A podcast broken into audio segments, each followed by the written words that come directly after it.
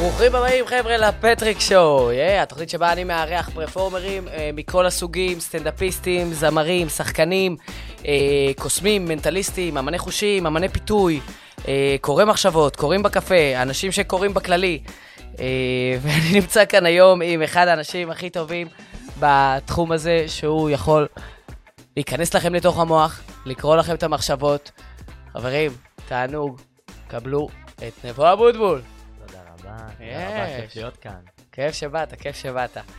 אה, אז קודם כל אני מתרגש, קודם כל קולגה, אוקיי? גם מהתחום שלי, נבו הוא מנטליסט, אה, ואני ישר צולל לבפנים, סבבה?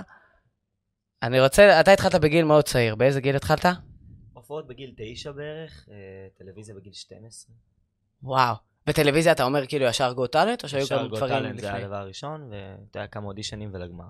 סבבה, אוקיי. אז, אז אני חייב, אה, חייב לשאול, מה, מה היה לך בראש, כאילו מבחינת ה mindset וה drive, שמגיל צעיר, כאילו 9-10, וכשהגיעה ההצעה מ Got Talent, אתה אמרת, אה, ברור, זה שלי, כאילו אני הולך לשם. אז כאילו אצלי תמיד היה אהבה לפרפורמנס, עוד לפני שזה היה בכלל קסמים ומנטליזם, זה התחיל בכלל מלאהוב להופיע. אני, כאילו, יש לי סרטונים שלי בכיתה א', בטקסים, שבועיים ראשונים שאני בבית ספר, ישר, מתנדב להופיע בכל מצב, בכל טקס, בכל מקום שאפשר. ומאוד אהבתי את השליטה הזאת בקהל. עכשיו, בהתחלה ההורים שלי פחות היו איתי, פחות תמכו בי בקטע הזה. היום הם כל עולמי והכי תומכים בי והכי מקדמים אותי קדימה, אתה גם קולגה וחבר, אז אתה גם רואה את התמיכה הזאת. אבל בהתחלה זה לא היה ככה, וזה לא הייתה שום פנייה מגו טאלנט. אני ראיתי קישור של גו טאלנט ב- שהולך להגיע, אני כתבתי להם שאני רוצה, היה צריך חתימת הורים, הורים לא הסכימו לחתום, לא רצו שאני אכנס. לתוכנית. ואחרי שכנועים ושכנועים הסכימו לחתום. לאודישנים אני נסעתי ברכבת, ההורים שלי לא באו איתי, לא ליוו אותי. התוכנית טלוויזיה ובעצם השואו האמיתי, זאת הייתה ההוכחה שלי אליהם שזה שווה משהו, שזה אפשרי, שזה דבר גדול, שזה דבר ששווה בעצם את ההשקעה הזאתי. כי בהתחלה זה, אתה יודע, מבחינתם, אוקיי, הוא עושה קסמים, קורא מחשבות, אבל זה כאילו, זה hobby, זה לא משהו שהוא באמת for life. וההופעות והתגובות של הקהל מבחינתי, זה מה שנתן לי את ה drive, את ה drive ואת האסמכתה להורים שלי, בואנה זה רציני וזה אפשרי, כן. זה גם עסק וזה לא רק תחביב. אוקיי, אז זה מעלה לי שתי שאלות. דבר ראשון, מה, איזה, איזה הופעות עשית לפני שנכנסת לתחום? כאילו, מה מבחינת במה? זה כאילו היה נטו כזה, קצת משחק וכאלה, אבל שוב, אני אומר, זה דברים, טקסים בבית ספר וכזה, אמ, אבל כאילו, תמיד היה לי את התחום, תמיד ידעתי לעשות קסמים ומנטליזם, תמיד התעניינתי בתחום הזה, אז כשעשיתי את זה, עשיתי את זה לכל בן אדם שראיתי. ואני מדבר איתך על הופעות שאני עד היום זוכר, הופעות שהרווחתי 50 שקלים, ושביקשתי בכלל רשות מההורים שלי לבקש כסף על מופעים. ואני חושב ש... אתה יודע, זה קצת כזה לסטות מהנושא, אבל אם אנחנו מדברים פה על פרפורמנס, זה משהו שמאוד מאוד חשוב לי להגיד. כי הרבה אומרים לי לפחות, מה, מהאגודת הקוסמים הישראלית ומהרבה מאוד מנטליסטים שנמצאים, שאני בעצם דילגתי על השלב הזה של מופע ילדים. והם אומרים לי שזה פוגע לי בפרפורמנס, כי אני לא יכול להתמודד עם מצבים מסוימים, ושבעצם דילגתי על איזשהו משהו של פרפורמנס, שהיה לי מאוד מאוד חשוב ללמוד. ואני חד משמעית קפצתי על השלב הזה, אני חד משמעית איבדתי הרבה מאוד חומר וידע שלא עשיתי, אבל מצד שני, אני מגיל תשע על במות, ומגיל תשע מופיע ובאירועים עם תנאים, ובאירועים בלי תנאים, ועם הגברה ובלי הגברה, ולחבר'ה שהם חיילים, או לחבר'ה שהם הייטקיסטים. זאת אומרת, יצא לי באמת להגיע למנעד מאוד מאוד גדול של קהלים, אז מבחינתי, אני הרווחתי את ה... את השיעורים האלה של הפרפורמנס בהרבה מאוד מקומות, כן. בדיוק, בהרבה מאוד מקומות אחרים. אתה עשית את הדרך שלך. בדיוק, וזה דרך שונה מאחרים, וזה לאו דווקא לא בסדר, כל אחד מוצא את הדרך שלו במציאה של מה הוא אוהב, איך הוא אוהב, איך לקחת את זה לרמה הכי גבוהה שהוא שואף אליה לפחות. כל אחד מוצא את הדרך שלו, ולאו דווקא הדרך שלך היא הדרך שלי, או שהדרך שלי טובה משלך. כל אחד באיך שהוא מאמין ובאיך שהוא רוצה לעשות את זה. שזה מטורף. אני זוכר ש... שכש... כאילו, אתה אמרת לנו שאתה הולך לגו טאלנט, אז, אה, אז אני כאילו קצת הסתכלתי כזה על התחום, ואמרתי, אוקיי, יש אנשים שמופיעים יותר שנים ממנו, יש כאלה שכזה, אבל אני אמרתי, בואנה, אם מישהו עובד מספיק קשה ומגיע לו להיות מוכן לתוכנית הזאת, זה אתה, כי אני זוכר אותך מתרוצץ באירועים לא אירועים, בתור באמת ילד, כאילו 9, 10, 11. תמיד. ואתה, ואתה עושה התנדבויות שם, ואולי לוקח הופעות זולות פה, אבל עדיין לאנשים, לאנשים מבוגרים, איך... אני, אני עדיין רוצה לדעת איזה... מה, מה עבר לך בראש כשנרשמת לגו טאלנט? היה לך חששות שאתה לא מוכן, או אה, שזה היה פשוט... אף לא חשש אחד. אני חושב שהיתרון בזה שהתחלתי כשאני צעיר, כשאני ילד, זה שלא ראיתי את הדברים השליליים. היום, אתה יודע, יש את הספר uh, The Game, מכיר? אז הספר אומר שכשאתה רואה בחורה, יש לך שלוש שניות להתחיל איתה, כן. אוקיי? אז זה גם ככה בתחום הזה. אם הייתי חושב עכשיו, אוקיי, מה יגידו עליי בבית ספר? מה עם חברים, יתייחסו אליי? איך זה ישפיע עליי בעתיד? אם בעתיד אני ארצה להיות, לא יודע, הייטקיסט, מה יגידו עליי? יצחקו עליי, לא יקבלו אותי בגלל זה? איך זה ישפיע עליי בצבא? אתה יודע, כל הדבר הזה, זה דברים שאני בכלל לא חשבתי עליהם, אני פשוט קמתי ועשיתי. ההורים שלי, היה להם הרבה מאוד פרדיגמות, מעין פחדים, פחדים מהעבר. וגם כזה קצת, אתה יודע, משפחה, מנהריה, פריפריה בסופו של דבר. מה קשור עכשיו ללכת למרכז לצילומים? מה קשור כל עולם הזוהר? זה הכי לא הם.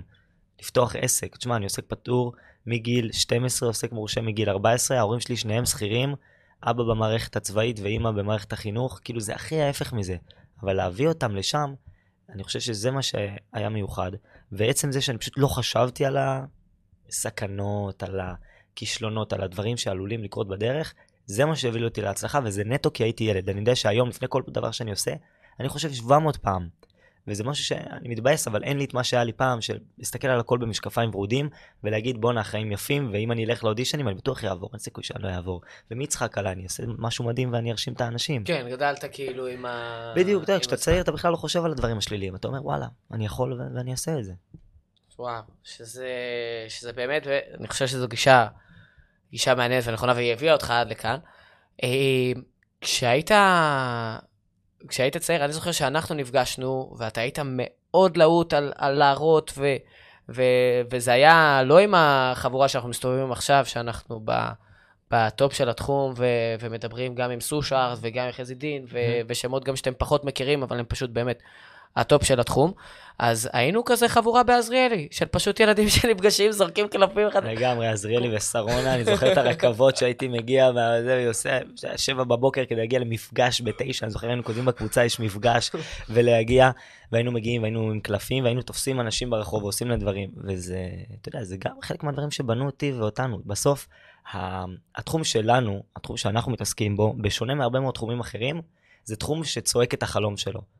וזה כאילו תמיד המסר שלי. לצורך העניין זמר. זמר לא הולך ברחוב, עוצר בחורה, תני לי לשיר לך שיר. הוא לא עושה את זה, זה לא, לא עושים את זה. אנחנו כן עושים את זה. אנחנו כן באים לאנשים ומראים להם מה אנחנו יודעים. עכשיו, כשאתה עושה קטע לבן אדם, אתה לא יודע מי הוא, מי זה אבא שלו, איזה חברה יהיה לו בעתיד, או לכמה זמן הוא יזכור אותך. אתה יכול לקרוא לו את המחשבות ולדעת את כל הפרטים האלה, אל כן, תעשה כאילו אתה לא יודע. אתה יודע, אם מישהו יודע, זה נבו. אבל, אבל כשבאמת, אה, כש, כשהתחלתי, עצם זה שצעקתי את החלום שלי, ולכל בן אדם שראיתי הראיתי משהו, וכמו שאמרת, התרוצצתי ועשיתי, זה מה שבסופו של דבר אה, הכניס אותי להרבה מאוד מקומות, כי הנה פגשתי מפיקה והיא הכניסה אותי לתוכנית, והנה הוא שמע עליי פה ואמר וזה, הנה בוא נזמין אותו למופע, ככה גם כל הדברים בארצות הברית, וככה גם הדברים בדובאי, כל הפרויקטים הגדולים שאני עושה עכשיו, הכל זה נטוורקינג. אומרים your network is your net worth, וזה לגמרי זה. אם אתה תדבר על החלום שלך, אם אתה תתפוס את האנשים, תדבר איתם, תראה להם מה אתה יודע, תדבר איתם על מה אתה רוצה להשיג, בסופו של דבר, אתה תמצא את האחד שיעזור לך להשיג את זה. אז כשהתרוצצנו בעזריאלי, זה היה, אתה יודע, לקב, וזרקנו קלפים ועשינו שטויות, אבל בסוף זה בנה אותי. יש לי סרטונים שעד היום אני צוחק עליהם. אני זוכר שגם אני עד היום צוחק עליך. אה, סתם, זוכר את הפעם שנבוא. אה, שניגשת אליי, ו- והראית לי איזה משהו, ואני הייתי הרבה יותר זמן בקסמים, ונראה לי, נתתי לך איזה, איזה תיקון, איזה הכוונה, איזה, ת, תחזיק את זה ככה, תעשה את זה מפה, ואתה הסתכלת עליי, עשית לי, כן, והמשכת לעשות ל- לבחור אחר. עכשיו, אני בהתחלה חשבתי, אוקיי, מי זה, מי זה הילד הזה? אבל אחד, היה לך drive, drive עמוק לעשות כמה שיותר, והדבר השני שמוביל לי, כי זה היה כשהיית בן 11, איך במיוחד מישהו כמוך, שהוא בתחום תחת אור הזרקורים וכזה, ו, אה, וממש גדלת עם זה, מה השתנה לך ב... ב... אולי באיך שאתה מקבל עצות, או באיך ש... באיך שהחשיבה... כי אני בטוח שמה שאמרת על להירשם ולהחליט תוך שלוש שניות ו... וכזה, ואין לי זמן להתמהמה, ויאללה, בוא, בוא נבלע את העולם הזה, זה משהו שנשאר אצלך.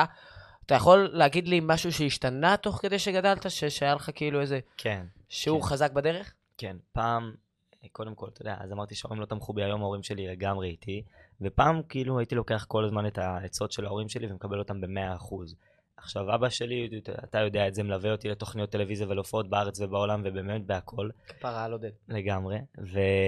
ובסוף אתה מגיע לאיזשהו שלב שאתה אומר, בואנה, יכול להיות שאני אולי קצת יודע יותר בתחום הזה, בתחום המנטליזם, או יכול להיות שדווקא העצה לעשות משהו בטלוויזיה, היא לא עצה נכונה, ולא כי הוא לא רוצה לעזור לי, כי אולי אני, הוא לא מבין כמו שאני מבין. אז אותו דבר מול אנשים אחרים. אני בן אדם מאוד מאוד עקשן באופי שלי, זה לטובתי ולרעתי לגמרי, לגמרי. אתה יודע, יש לנו קולגה, רונן. אז uh, תמיד כשאני מתייעץ איתו, מה אני אעשה בתוכנית טלוויזיה? הוא אומר לי, אבל למה אתה מתקשר? הרי יש לך רעיון בראש. אתה רק רוצה שאני אצדיק לך אותו, אני אגיד לך מה תעשה, אתה אבוטבול. אתה תמיד תעשה את מה שאתה רצית מראש. וזה נכון, אני תמיד, אם יש לי משהו בראש, אני אלך אליו, אם אני מאמין בדרך, אני אעשה אותה. אני אטעה ואני אלמד ממנה, אבל אני אעשה אותה. אם אני לוקח עצות, אני לוקח uh, לרוב עצות מאנשים שעשו את זה, שעשו את זה בגדול. אני יכול להגיד לך שאורי מאוד מאוד uh, מייעץ לי הרבה. אני יכול להגיד לך ש... אורי גלר. כן, אורי גלר, אורי גלר, כן. אורי גלר. סושארד הרבה. אה, חזי. שימי, שלא, שימי, שלא יהיה בלבול. חזי דין, אתה יודע, לוודא. שלא יהיה בלבול עם השמות, יחשבו, אה, מי זה הסושארד הזה? אה, אבל באמת, כאילו, מכל, מכל בן אדם השכלתי, כן, אני לוקח מכל בן אדם משהו. אבל uh, התפנית שהייתה, שכאילו אמרתי, לא כל דבר אתה צריך לספוג אליך, זה במבחנים לאגודה, מבחנים לאגודת הקוסמים. הייתי צריך לעשות uh, מבחן סינון, עברתי אותו, ואז הייתי צריך לעשות איזשהו מבחן. Uh, היו לי הרבה מאוד טעויות במבחן הזה, טעות ראשונה שהתייעצתי עם uh, יונתן לקטע. כן, אף פעם לא תתייעצו עם יונתן. לגמרי. לא, אבל uh, באתי בעצם, עשיתי איזשהו קטע, לא כל כך הלך לי. Uh, ומה שקרה, כולם סקלו אותי כזה, ואמרו לי, אתה לא תצליח במנטליזם, מנטליזם זה לא בשבילך, זה לא בשביל ילדים, תחזור להופעות ילדים. אתה לא יכול להגיד שאתה מנטליסט, מי יאמין, כאילו כזה. ואני זוכר שחזרתי הביתה, והנסיעה מאזור ה... ליד הקריה שם, משם לנהריה, כל הדרך בכיתי. אני ילד מאוד מאוד רגיש, כל הדרך בכיתי. כי תשמע, זה אנשים שהרצתי אותם. כן, זה לא סתם אנשים שאמרו לך, גם. בתחום שלנו אנחנו תחום יחסית קטן, ומאוד מאוד קל כאילו ל- להגיע למצב שאתה כבר יוצר קשרים ומדבר עם אנשים שמובילים את התחום, ושכאילו, שאני לפני ארבע שנים הסתכלתי עליהם ואמרתי, בואנה, אני ככה רוצה להיות. אז עכשיו שאני רואה אותם, הם כאילו מורידים אותי למטה.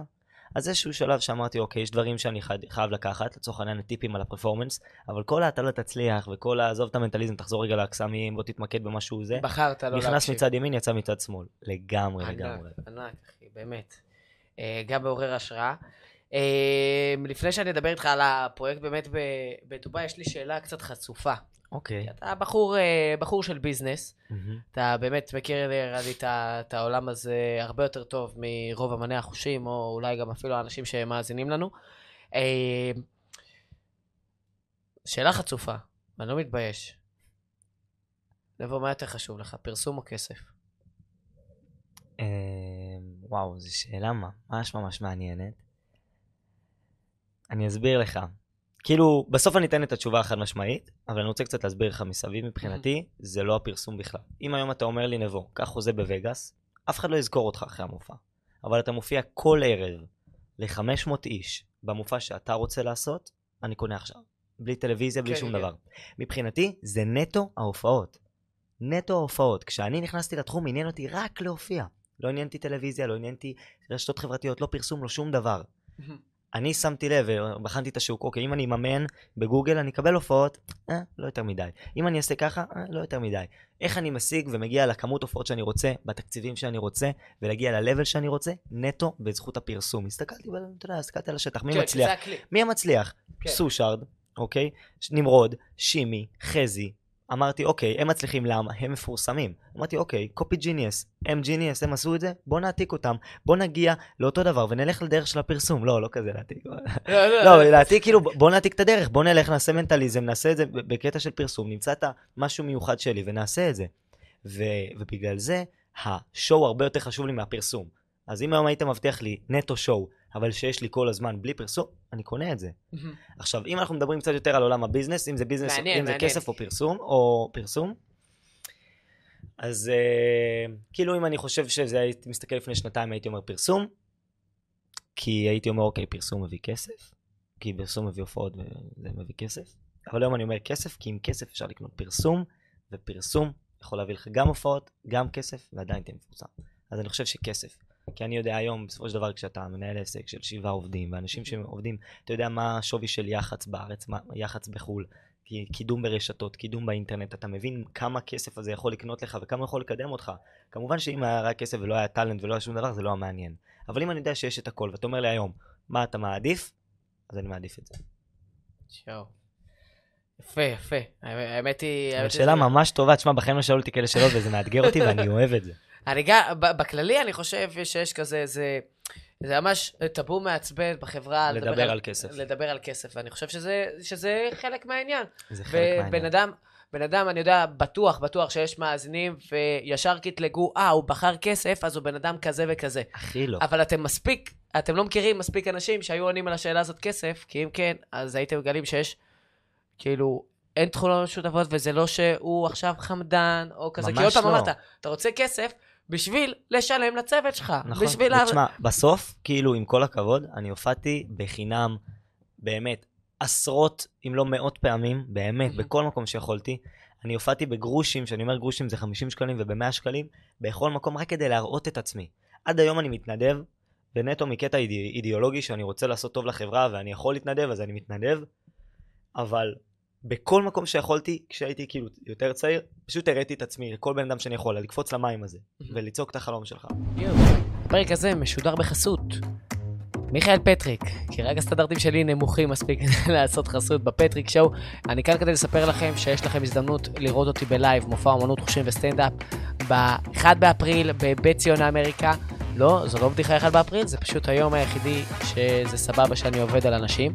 אז uh, אם אתם רוצים, תיכנסו לאינסטגרם שלי, מיכאל.TheWizard, uh, או בקישור למטה בתחתית של הפרק, יש לכם כרטיסים, ואם אתם באים מהעתיד וה-1 באפריל עבר, תיכנסו, תראו, אני בטוח שיש שם עוד הופעות. אוהב אתכם, בואו נמשיך. בהתנדבויות, עדיין, אה, אני זוכר, אמרת לי לפני, לפני כמה שנים, עדיין יש לך את ה... כאילו, אחד אני- לחמש? מניח- כן, אחד לחמש כבר לא- יודע אז החוק. 1 ל-5 שהיה לנו במשפחה, אתה יודע, אנחנו מרוקאים, זה חמסה חמסה, זה כזה, אתה יודע, מספר אה, זה, כל מופע חמישי מופע התנדבות, אז היום זה לא כל מופע חמישי, אני יכול להגיד שפעם ב-15 מופעים או בעשרה מופעים אנחנו Mhm. עושים מופע התנדבות, אבל אני עושה הרבה מאוד מופעי התנדבות. בשנה האחרונה זה היה פחות, כי התעסקתי הרבה מאוד עם חו"ל. והיה לך גם ווליומים מטורפים, אין מה לעשות, כאילו יש רק בדיוק. 30 ימים בחודש, כי אתה כן, מופיע. תשמע, בסוף זמן זה כשאתה משהו מופיע יקר. 28 ימים, מה- מה אתה? אבל, אבל, אה, השירות הצבאי שלי, שאני מתגייס בתור מנטליסט צבאי, אז זה יהיה הרבה מאוד התנדבויות. בסופו של דבר אני עושה הופעות לצבא, בחינם, לחיילים, עושה להם טוב, זה חלק מהשירות הצבאי שלי, אבל במקום להוציא את זה, יש להם מספרי ספק לכל מיני מנטליסטים ואומנים אחרים, במקום להוציא את הכסף עליהם, יהיה להם את המופע הזה. אז אני בסופו של דבר גם מתנדב לחיילים. אבל תמיד, דרך אגב, זה כאילו, זה קטע, כי הרבה מאוד פונים אלינו להופעות התנדבות, כי שמעו שאני עושה את החוק הזה. ויש מופעים שאני לא לוקח. איך אתה יודע לסנן? אז קודם כל אמא שלי אחראית על המופעי התנדבות, אמא שלי זה הבן אדם עם הלב הכי טוב שאני מכיר, אתה רואה, קהיליה, אין על אמא שלי באמת. אז כאילו, אנחנו כזה מקפידים לרוב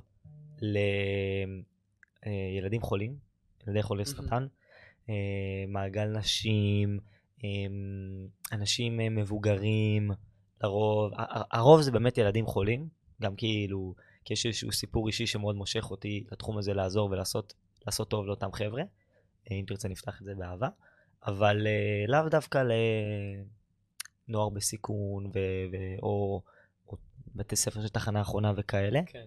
אני אישית, יש לי קטע אישי מאוד עם הקטע הזה של אה, ילדים חולים, בייחוד סרטן, אז אה, כל מקום שאני יכול, אני כבר שש שנים מתנדב אה, עם העמותות, ועושה את המופעים האלה, אם זה אונקולוגית ברמב"ם, שאני הרבה פעמים עושה להם את המופעי פורים, שזה באמצע פורים, שאני אתה, לא צריך להסביר לך מה זה פורים. בתור- אבל רק למאזינים, חבר'ה, פורים זה החג שאנחנו בתור קוסמים אמני חושים מקבלים פי שלוש, ארבע, חמש, שש ממה שאנחנו מקבלים וגם בדרך כלל. בכמויות ההופעות, שמע, זה באמת חג מבחינתנו, ופוטנציאל כלכלי מאוד גדול, אז לעצור ולתת את הזמן הזה למופעי התנדבות, יש פה משהו מאוד מאוד חשוב. וזה בחור שבשאלה הקודמת שלי אמר כסף.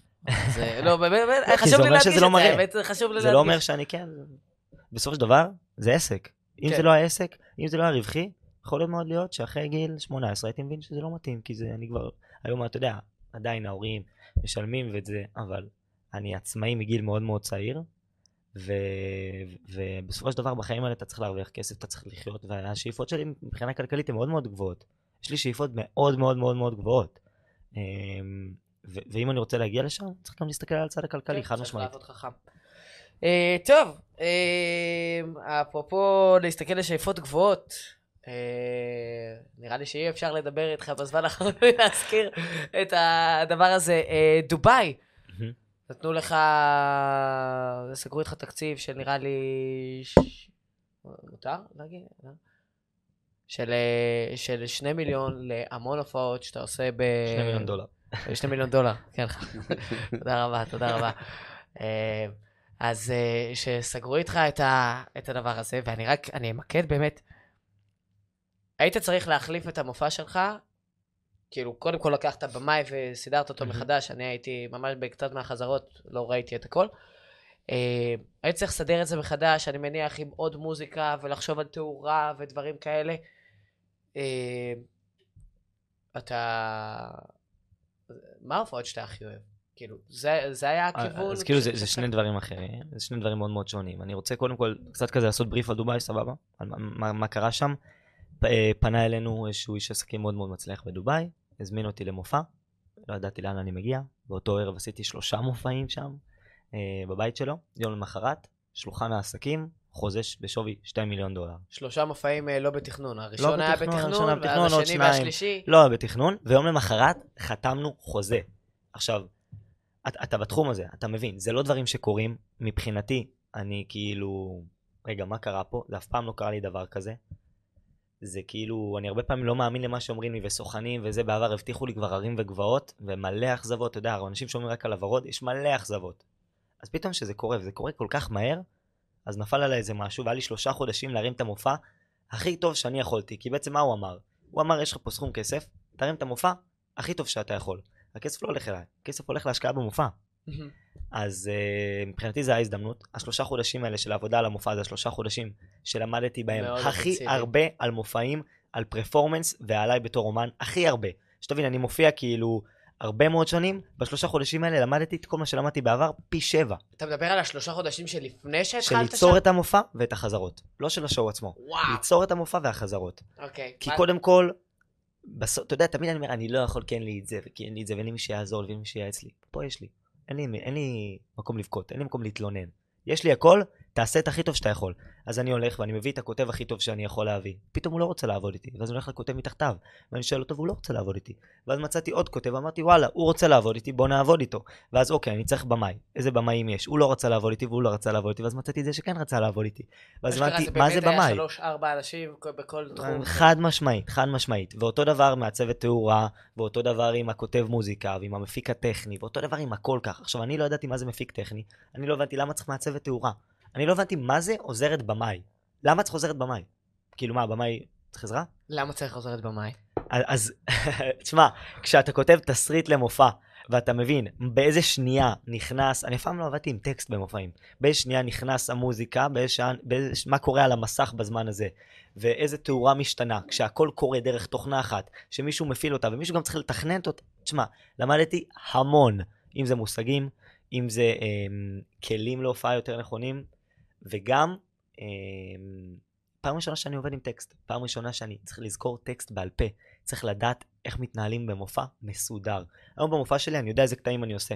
אוקיי, במופע של הסגורות. יודע איזה קטעים אני עושה.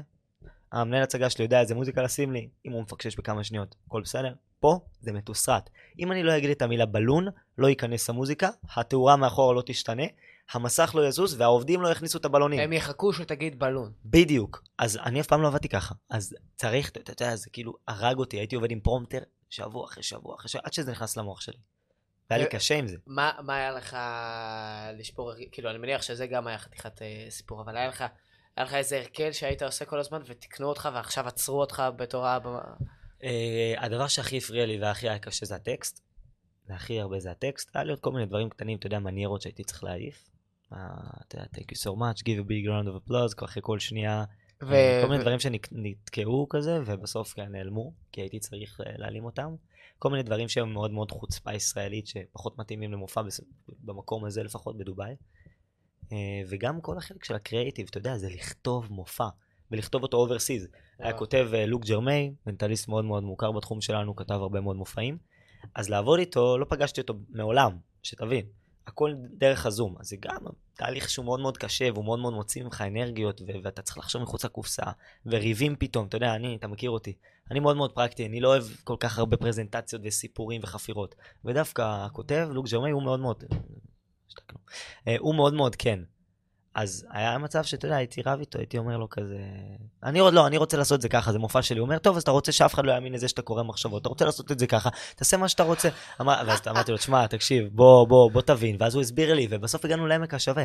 אבל זאת הייתה הסיבה שבחרתי דווקא בן אדם כזה כדי לתת לי את הבלנס. תקשיב, שלושה חודשים שלמדתי בהם הכי הרבה, המופעים שם זה מופעים קשים מאוד, שעה ורבע באנגלית, ברור. מול קהל שהוא תרבות קשה, אתה יודע, יש קטע שאני זוכר 20 שמות. זה 20 שמות של חבר'ה, לרוב הודים, שמות שקשה לזכור. אז אתה יודע, אתה, כאילו, אז זה. הדברים הקטנים שאני אומר, אבל זה ממש משמעותי. כל הצוות העובדים שם, רק העבודה של איך להרים את המופע הזה. הרי הצוות הישראלי לא כל הזמן בא איתי. היו שני מנהלי הצגה שכן באו איתי, אבל המפיקה והבמאי והמעצב תאורה ומי שמפעיל את הרזולום, הם לא כל הזמן היו איתי. הם רק היו כאילו גם בחזרות. לסמן מקום אה, בחזרות, שאתה. יודע שיש לך שם בחור שעושה. ככה וככה. יואו, האמת היא, אני, אני קודם כל ש- שהרמת את זה, ואני בטוח שהיה. גם, אה, גם אה, מחירים ששילמת בחזרות, אם זה חוסר המון. שינה, וזה, ושלא לדבר, חברים לא היה בכלל. נכון. זו הייתה תקופה, תשמע, אני יודע שכאילו אמרתי, אוקיי, עכשיו הולכת להיות לי שלושה, ארבעה חודשים, שאין חברים ואין, אני לא יכול לעשות כלום. שתבין, כאילו, אני זוכר פעמים שישנתי באוטו, אני זוכר פעמים שישנתי אצל חברים, פשוט נזרקתי אצל חברים, בתי מלון, כאילו כל יום הייתי, הייתי צריך להסתדר כל הזמן, כי הייתי צריך להישאר בתל אביב ולעבוד. אין זמן לשום דבר אחר. עכשיו, לפני זה אמרתי, טוב, אני כאילו לא הולך לראות את החברים שלי, הם הולכים להתגייס, בואו נטוס, טסנו לברצלונה לכמה ימים, ומאז פשוט כאילו נכנסתי ללופ הזה, ועד עכשיו מופיעים, כאילו סופאשים, אתה יודע, אם זה החברה חוזרת בסופאשים ואני סופאשים לא בארץ, צריך להסתדר, יש בזה הרבה מחירים. ובמופעים, אה, במופעים עכשיו, כאילו במופעים בדובאי, מה, מה למדת אותי? ממש מסקרן, מופעי במה, ו, ואתה יודע את זה עליי, שאני כן. רוצה את, ה, את הדבר התיאטרלי הזה. אה, מה, מה אתה למדת שם, מ- באמת לעבוד את ההופעות האלה? מה למדתי? קודם כל, שקהל גדול זה הרבה יותר קל מקהל קטן. הרבה יותר קל. קהל גדול, הרבה יותר פשוט לשלוט עליו. אה, למדתי שפשוט העבודה היא אחרת. כאילו, אני, יש דברים שאני לא יכול להגיד, אבל העבודה היא לגמרי אחרת. עם השיטות שבהן הייתי משתמש כשהייתי מנטליסט שמופיע באירועי חברה של 100-200 איש, אז באירועים האלה של ה-600 איש, באולם שהוא שלך, אתה יכול להגיע למקומות אחרים לגמרי. יש לך תנאים משלך, אתה יכול לשלוט על כל הקהל לגמרי. המטרה וואו. זה לשלוט בקהל. אם זה בעזרת התאורה, שאני מכוון את כולם להסתכל למקום אחד, אם זה בעזרת מוזיקה, אתה צריך להשתמש בכל האמצעים שיש לך כדי לכוון אותם למה שאתה רוצה. זה טוב, פשוט למדתי לשנות כרגע את החשיבה. לא אני צריך לעשות, הצוות שמסביבי צריך לעשות את הדברים, את רוב הדברים. אה, אז ואתה צריך לחשוב שהבן אדם בשורה השלישית אה, יחווה את המופע בצורה טובה, בדיוק כמו שהבן אדם בשורה, אה, כמה שורות היו? אני מניח, לגמרי. בשורה, לגמרי. בשורה ה-18, 19, 20, לגמרי. כאילו... למדתי הרבה טוב. מאוד על, על השליטה בקהל. היה קטע אחד של, אה, אצלנו זה נקרא כזה Q&A, שאלות ותשובות עם הקהל, שהקהל חושב על שאלות ואני צריך אה, לנחש את התשובות וכל מיני כאלה. וראיתי אחרי כמה מופעים שזה לא עובד, אז הורדנו את הקטע הזה. אתה יודע, אתה, אתה לומד כאילו בדרך כל מיני דברים. הרבה מאוד מהביטויים שלי. למדתי איך לעבוד בצוות, אני רגיל לעבוד לבד, או עם עוד מישהו אחד. למדתי איך זה לעבוד בצוות ואיך אתה צריך להתנהג. אתה יודע, אני מאוד מאוד פרפקציוניסט, ולפעמים אתה לא יכול לצאת על בן אדם כי הוא רגע שנייה ריחף, או שנייה לא היה איתך. ויש אנשים שאתה יודע, אם אתה תעליב אותם, הם לא יעבדו איתך בסוף. אז אתה צריך ללמוד לעשות את זה, ולמזלי היה לי את כל הצוות שעזר לי ותמך בי. אמ, אבל העבודה מול קהל כזה זה עבודה אחרת לגמרי. אמ, כשאתה תופס את זה היא יותר קלה לדעתי, כי פחות בסוף תלוי כשאתה- בך. עוד פעם? כשאתה תופס את זה, אחרי שאתה עושה כמה מופעים, זה כבר יותר קל. זה לא כמו... כאילו מבחינתי מופעים סגורים זה מלחמה יומיומית כזה, אתה מגיע למופע, אתה צריך להבין, כאילו זה קהל שונה, זה מקום שונה, וניו אחר. אה, זה אף פעם לא אותו דבר. פה הכל אותו דבר, מה שמשתנה זה הקהל, ואתה צריך לתת לו את החוויה הכי טובה. אה, עוד משהו שהתמודדתי איתו זה הרגשה שאתה דיסק, קצת. אתה בסוף, שני מופעים בערב, יש לי 45 דקות בין מופע למופע, מופעים שישי, שבת, וכל שבוע זה חוזר חלילה. אז לעשות את המופע, לעשות אותו שוב, לעשות אותו שוב, לעשות אותו שוב, אתה מרגיש כמו דיסק כזה, כשאתה לוחץ פליי. גם הסגנון שלך היה גם מאוד, מאוד מתוסרט, כי זה מה שהמקום כי- דרש. בדיוק, שזה- זה מה שהמקום זה דרש את דרש. הדיוק הזה. לגמרי, לגמרי. איזה מטורף. יש לך... אה, אז זה הרגשת כמו דיסק, אמרת, אבל אני שמעתי אותך אומר שזה, שזה היה חלק מחיסרון גדול במופעים האלה. מהמם. אה, מה המופעים שאתה הכי אוהב לעשות? הכי אוהב לעשות. שאתה אה, הכי נהנה מהם? היום, אה, אני לא חושב שזה הוונדר בוי, שזה בעצם הפרק בדובאי, אני לא חושב שהוונדר בוי. אני חושב שאני הכי נהנה מהמופעים הקטנים לחברות. המופעים הקטנים לחברות, מופעים סגורים לחברות. כי לרוב זה קהל שהוא מאוד מאוד איכותי, קהל שמאוד מאוד כיף לעבוד איתו, אני מכוון לקהל מאוד מאוד אינטליגנטי, ואני חושב שלרוב במופעים כאלה זה זה. אני חושב שבעצם זה שהוא קטן, זה פחות מאפשר לו לברוח לכל מיני רעשי רקע, ואתה יודע, אם זה פתאום לטלפון, פתאום לשיחת חולין. הם מאוד into you, ויש לך את האפשרות לגעת בכל אחד, להבין, לשמוע, לדבר איתם, להבין מה הם רוצים לראות. אתה מבין? אתה כל הזמן כאילו בקשר איתם, זה מה שאני מאוד מאוד אוהב לעשות. וגם, גם... אני כאילו מבחינתי האומנות שלה להכניס את המוצרים, את המסרים של החברה לתוך המופע, זה הכיף שלי. הרי לעשות את אותו מופע כל הזמן, גם מופעים סגורים, זה אותו מופע. אבל לדעת, אוקיי, רגע, רגע, עכשיו היה לי מופע לסקר לצורך העניין. אז פתאום הייתי צריך ל... אתגרתי את עצמי ועשיתי קטע עם ג'ל הגבות ועם uh, פיקסר, שזה מקבע איפור. לא, זה דפוק, אבל זה לוקח אותי למקומות אחרים. וזה הכיף, זה הכיף, כל פעם להביא, ואם זה חברת הייטק, אז להביא פתאום איזה משהו כזה, ואם זה מנהל סניפים של חברת ביגוד, זה משהו שקשור לבגדים. אז כל הזמן להביא את זה של החברה, זה מה שעושה לי את העניין, וזה מה שגורם להם להרגיש מיוחדים ולהזמין אותי שוב. זה עדיין, אבל עדיין קורה לך מופעים ש... אה, נניח, שעדיין משלמים לך ואתה מגיע ל... למופע סגור, וחבר'ה לא, לא מכירים אותך, לא כל כך בעניין. קורה, קורה המון פעמים, יש גם מופעים שקשה לי. תשמע, זה לא הכל ורוד, אה, בסוף אתה מגיע למקומות ואין מה לעשות, זה, זה עסק. אז אתה צריך לקחת מופעים גם שהם לא עכשיו הכי זוהרים שיש. ואני עושה הרבה מאוד מופעי בר מצווה בת מצווה. ולפעמים יש ילדים שצועקים, ולא כי הם לא אוהבים או לא נהנים, כי הם צועקים, הם ילדים, והם רוצים לעשות מה שהם רוצים. אז אה, בסדר, הם מתמודדים. והרבה מאוד כלים של, ה, של המופע לפחות, אם זה להפעיל את הקהל, ואם זה המוזיקה שמאוד מאוד עוזרת, ואם זה לקחת ילדים שאני מזהה פתאום ילד שהוא מאוד מאוד, אה, אתה יודע, מרכזי שם, ויוצר את כל זה, ולהביא אותו לבמה, וקצת לעשות... כזה. ויש לי גם את המנהל הצגה שלי שעוזר לי מהצד בתמיכה, כאילו אם זה עכשיו, אתה יודע, יש לי לצורך העניין שבוע במופע, 800 איש. אוקיי, 800 איש זה 800 בני נוער באיזשהו תיכון.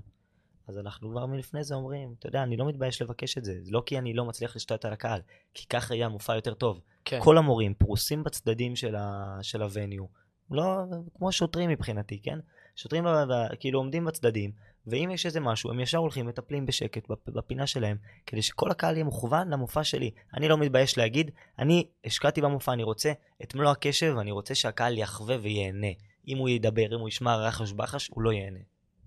כן, אז אתה תסדר את התנאים, ככה שזה באמת יקרה ככה. טוב, אה, לפני שאנחנו עוברים לשאלות גולשים, אה, אתה אמרת שעכשיו היה לך את הפרויקט בדובאי שהוא מילא לך כמה חודשים, והיה לך את ההופעות בסופאשים. אה, במהלך השבוע אמרת, אני מוריד רגל מהגז, אני רוצה ליהנות מה, מהזמן הזה. גם, אני מניח שזה קשור לזה שאתה עוד מעט מתגייס. אני גם. אה, איך אתה, איך אתה מקבל את העובדה הזאת? כי אתה נתת רגל על הגז חזק מאוד, באמת, עד עכשיו. אה, בכללי, מה אתה חושב על חופשות או על כזה... אני בן אדם שפחות, פחות מרגיש את החופשות האלה. כאילו גם, שמע, זה התחום שלנו, אנחנו מאוד מאוד טוטאליים, כאילו גם תצא לחופשה, אתה תעשה למישהו קסמים, נכון? כן. זה, זה, זה אנחנו, בסוף זה, זה הכיף שלנו, אנחנו נהנים. המופע זה לא משהו שאני לא מרגיש עבודה, אני נהנה. אז אה, גם כשאני יוצא לחופשות אני עדיין עושה את זה. הבחירה לעשות את העניין של החופשים בתחילת שבוע ובאמצע שבוע, כאילו, כי בסופ"שים הייתי מאוד מאוד עסוק. מבחינה כלכלית, אני כאילו הייתי, אתה יודע, so called מסודר, כי היה לי את המופעים האלה, וזה מופעים סגורים, ויש לך את הכמות מופעים שאתה יודע, מן כמו שכיר הרגשתי לרגע. אה, אז אמרתי, אני אקח באמצע השבוע רק מופעים שבא לי לקחת, לא מופעים שאני כזה חצי קלט שלם, רק מה שבא לי באמת לקחת. אני אוכל להצקיע את הזמן בלצאת עם חברים, בלנוח טיפה, כי הייתי בשלושה חודשים מאוד מאוד סוערים, בלצאת קצת למסיבות, בקצת לצאת לחו"ל. אה, אני רוצה קצת משחקים של מכבי חיפה, אתה יודע, לעשות את הדברים שבני נוער רגיל צריך לעשות. אה, הגיוס זה באמת דבר מאוד מאוד משמעותי. תשמע, אני הולך עכשיו לאיזשהו מסע, שאני לא יודע בדיוק מה הולך להיות ואיך הולך להיות. היה לי פגישה כבר עם המפקדת ועם הראש ענה וראש מד, כאילו, היה לי פגישה, ראיתי, הבנתי מה הולך לקרות. אבל עדיין, עד שאני לא שם, אני לא יכול להרגיש את זה. והפחד שלי, לגמרי, אבל והפחד האישי שלי, וזה באמת פחד שאף פעם לא דיברתי עליו בשום מקום, אבל כאילו היום אני די מכחיש אותו, אבל יש לי את זה. היום, כמו שאמרת, נותן גז, אני נותן גז, ואני יודע שכאילו גם כשאני אגיע לסוף יש לי עוד. פה אני יכול לתת את כל הגז שאני רוצה, אבל יש איזה מחסום שעוצר אותי. יש איזשהו... האוטו לא מגיע עד אה, 230, הוא מגיע עד 120. בגלל שאתה מוגבל בצבא? אתה לא מדבר יודע, על הופעות אה, אה, בפנים? זה או- הפחד, או- זה- כאילו זה הפחד, כאילו אני יודע שאני יכול לסגור הופעות, אבל רק באישור הצבא. אז גם אם יאשרו לי את כל ההופעות, עצם זה שאני צריך את האישור שלהם, זה משהו. כל ראיון, אני חייב אישור מהצבא. מה, אני, כאילו אני עושה מלא ראיונות, אז, אז איך, אני אוכל לעשות את זה, ואיך איך זה יתנהל, ואיך זה יסתדר. אני בטוח שכשאני אגיע, זה יסתדר. המערכת היא מערכת מאוד מאוד פתוחה. המסלול אה, אומן מצטיין הזה זה מסלול, מסלול שפתח לי הרבה מאוד אופציות ונותן לי לגיטימציות מאוד מאוד מיוחדות, ואני הכי מודה לצבא שפקח את העיניים שלו ו- ואפשר את הדבר הזה. אבל אה, כן, תמיד יש את החשש הזה. בסוף אני, יש פה עוד גורם שאתה תלוי בו, ואין לך דרך להשפיע עליו. כאילו, אין לי דרך להפוך את הצבא. יואו, איך- איך אני מקנא בך. אני, יש לי את התקופה שלי ב- בתור אה, מכשף צבאי. אה, הייתה... המבט, אני לא יכול על המבט. חשב צבאי. אה, הייתה באמת אה, תקופה מהממת, והאמת היא, זה קטע שלתחום שלנו יש יתרון בהשוואה ללהקות צבאיות ותיאטרון צה"ל, שלפעמים הם היו מגיעים וה... והלוחמים, חיילים, היו סקפטיים לגמרי לגבי המופע ולא רוצים להקשיב משהו בקוסם וכזה, במיוחד במערכת המשעממת הזאת של צבא. קודם כל, כמה שזה באמת נותן, לא חסר אנשים שהם פשוט כאילו משועממים, אם לא מדוכאים, ואפילו מקרים יותר קשים בצבא שרע להם, שממש נכון. קשה להם, ופתאום מגיע מופע כזה. בסוף יש ערסים שרוצים לצאת לעשן. אבל אני חושב שזה באמת מביא המון, וכשמישהו ברמה כמו שלך נכנס למערכת עם כל ההופעות האלה, אני נכנסתי לצבא כשלא היה לי כל כך מופע. הייתי מופיע פה ושם, עשיתי כמה ימי הולדת, ידעתי שאני פרפורמר טוב, אבל לא היה לי מופע עד ממש השלב שהתחלתי להופיע. כאילו, לא יודע איך עברתי את האודישן. ולאיזה רמה זה לקח אותך? כאילו, בטח, העלה אותי המון, מה אז, זה? אז ש- אני מאוד, גם אני עשיתי לעצמי אתגרים אישיים כאלה, אתה יודע, בצבא זה בן אדם, כל פעם זה סאונד מתחלף, אוקיי? אז אה, יודע, זה גם מבחינתי לעבוד לבד קצת, קצת לעבוד בתנאים, היום, לפחות בשנתיים וחצי, שלוש שנים האחרונות, אני עובד בתנאים טובים. זאת אומרת, תמיד זה במה, ואירועים שהסאונד טוב, והכל בסדר, ואני לא מזיע, ויש מזגן, והכל מסודר, אתה יודע, כאילו מופע, מופע, בסופו של דבר אנשים משלמים, משלמים כאילו סכום גבוה, ומקבלים את מה שהם צריכים לקבל, וגם נותנים את התנאים. שצריך. בדיוק. בצבא, אני יכול לחלום על זה, אתה יודע, אני יכול פתאום להגיע לאיזה מוצב, ב- ב- ב- לא יודע, בגולני בטיזינמו ולעשות מופע, ואני לא יודע איך אני אתמודד עם זה, ואני רוצה להגיע למצב שאני לא אצליח להתמודד עם זה, כי אני אגדל מזה ואלמד מזה. כן, ולדעת כאילו, בטח. אה, אוקיי, אם הדבר הזה קורה, אה, ואין תאורה, ולא רואים את בטח, הפרצוף תמיד, שלי. תמיד לומדים. גם כשאני חושב היום שאני, אתה יודע, עשיתי דובאי ועשיתי זה, והופעתי בארצות הברית, והופעתי בארץ באירועים ממש ממש גדולים, גם את המופעים הקטנים האלה אני מת לעשות כדי ללמוד, כדי להשתפשף, כדי להתחזק, וגם לנסות קטעים חדשים, אתה יודע, בסוף זה קהל שבוי. מה, הם רק רוצים לראות מופע, מה, הם רוצים לחזור ולעשות מה כן. שהם אה, עשו לפני? אז לבוא לראות את ההופעה. אתה חושב שבטירונות אתה תהיה צלף טוב? אז אה, קודם כל, כן, אני מאוד מאוד אוהב נשקים וזה, אבל אה, הטירונות, שמע, יש בצבא, בשירות עצמו, יש לי הרבה מאוד פריבילגיות, בטירונות שום דבר. זאת אומרת, יש לי פטור שיער, פטור זה וזה, אבל בטירונות לא. אוקיי? גם הציעו לי חדר לבד. בטירונות אין לך פטור אה, שיער? אין זה יורד, אחי, זה יורד, באמת? יורד, יורד, אני לא מאמין. איזה קטע. וזה יהיה קשה, אבל אה, גם זה מסע, אתה יודע, זה, זה משהו שאני רוצה כבר שיגיע, לראות איך אני מתמודד עם זה. אני לא ילד מפונק, הרבה חושבים שכן, אני בכלל לא ילד מפונק. ממש לא, ממש לא. ואני אני מחכה לזה, מחכה לראות איך אני אתמודד, איך... אה, אה, אני, אתה יודע, בסוף, גם אם אני לא הייתי כזה, אני התרגלתי לזה שמתייחסים אליי אחרת, אז פתאום לראות שוואלה, לא, לא מתייחסים אליך אחרת, ובוא תמודד. ובוא תוכיח את עצמך מחדש, ואתה לא יכול לעשות שום קטע, אז זה לא, אין לי את הטריק שלנו, אתה יודע, אנחנו כשרוצים לשבור את הקרח, לייצר שיחה, ישר מדברים, מה הקסמים, מה המנטליזם, מה זהו, וזה תופס את השיחה ואתה מרכז הערב. פה אני לא אוכל לדבר על זה. מגניב, אוקיי.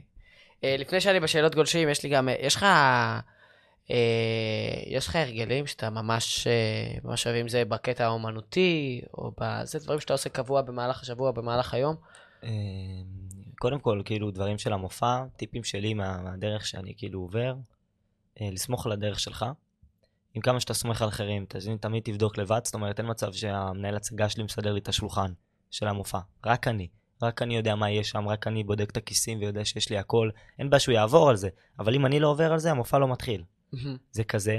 אה, לא להתפשר על התנאים שלך, לא לפחד לקחת תקציבים גבוהים. אתה יודע, אני מדבר איתך על דברים קטנים שאני כאילו, זה, זה חלק מה, מהשגרה ומהדברים שאספתי, אבל אני יודע ש, שלמדתי את זה בדרך. וחוויתי את זה על בשרי. כן, כן. מבחינת אה, רוטינות ודברים אה, של היום- היום-יום, כאילו,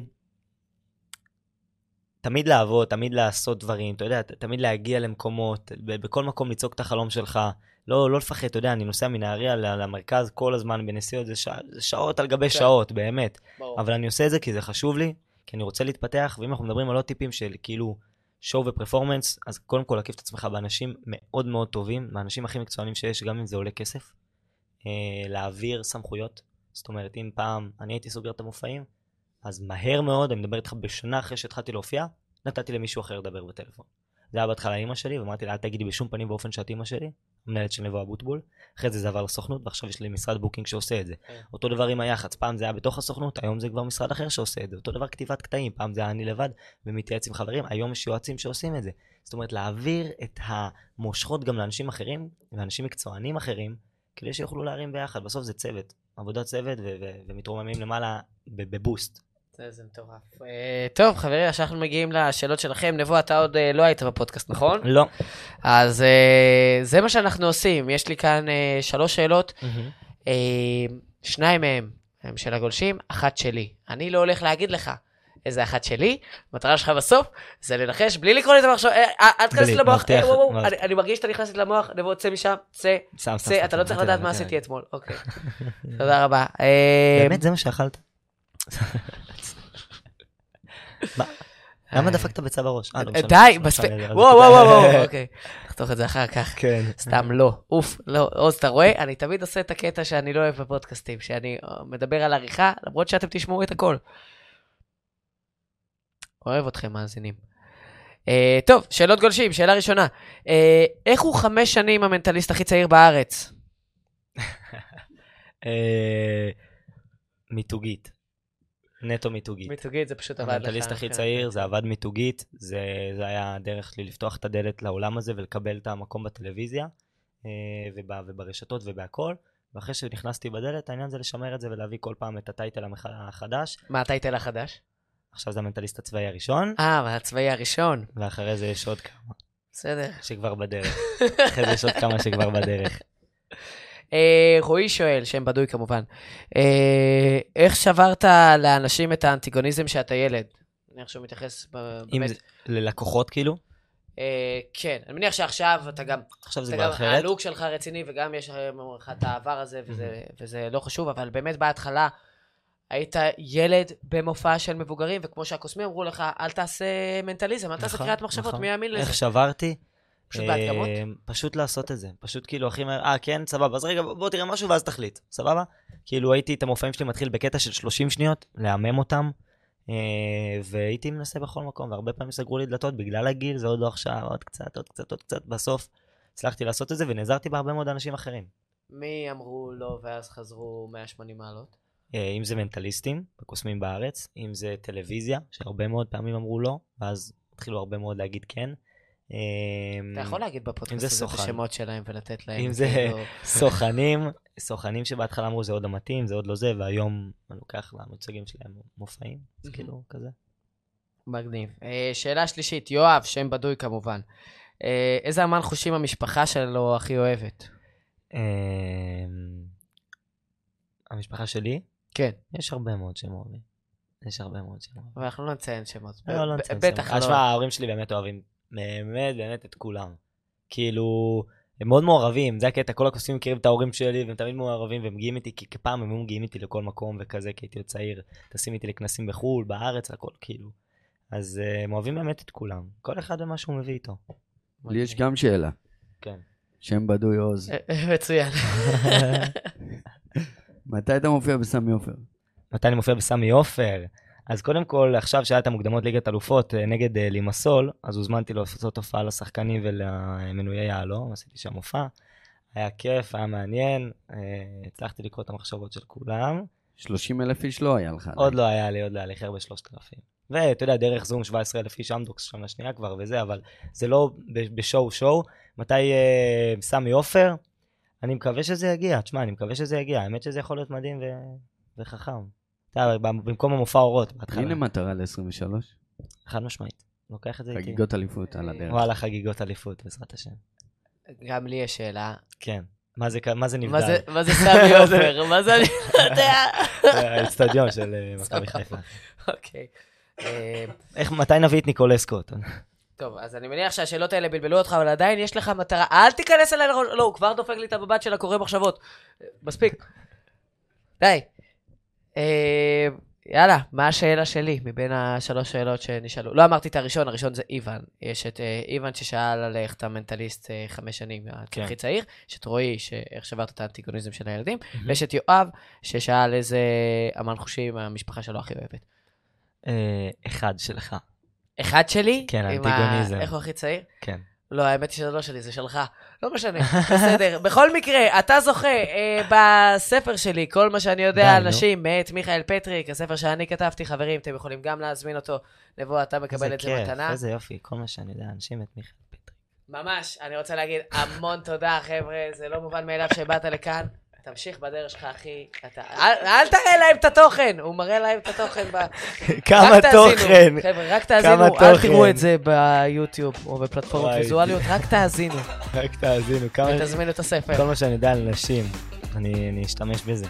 בבקשה, חבר'ה. סתם, יש לי חברה כבר שלוש שנים. כן, לא צריך. אל תגיע יום יבוא ואתה תצטרך. מה? כלום. חברים, תודה רבה. זה היה נבו אבוטבול, תראו אותו בהופעות, תודה תעקבו רבה, אחריו. תודה שהזמנת אותי. הולך לעשות דברים גדולים. ויאללה, פטריק. שואו.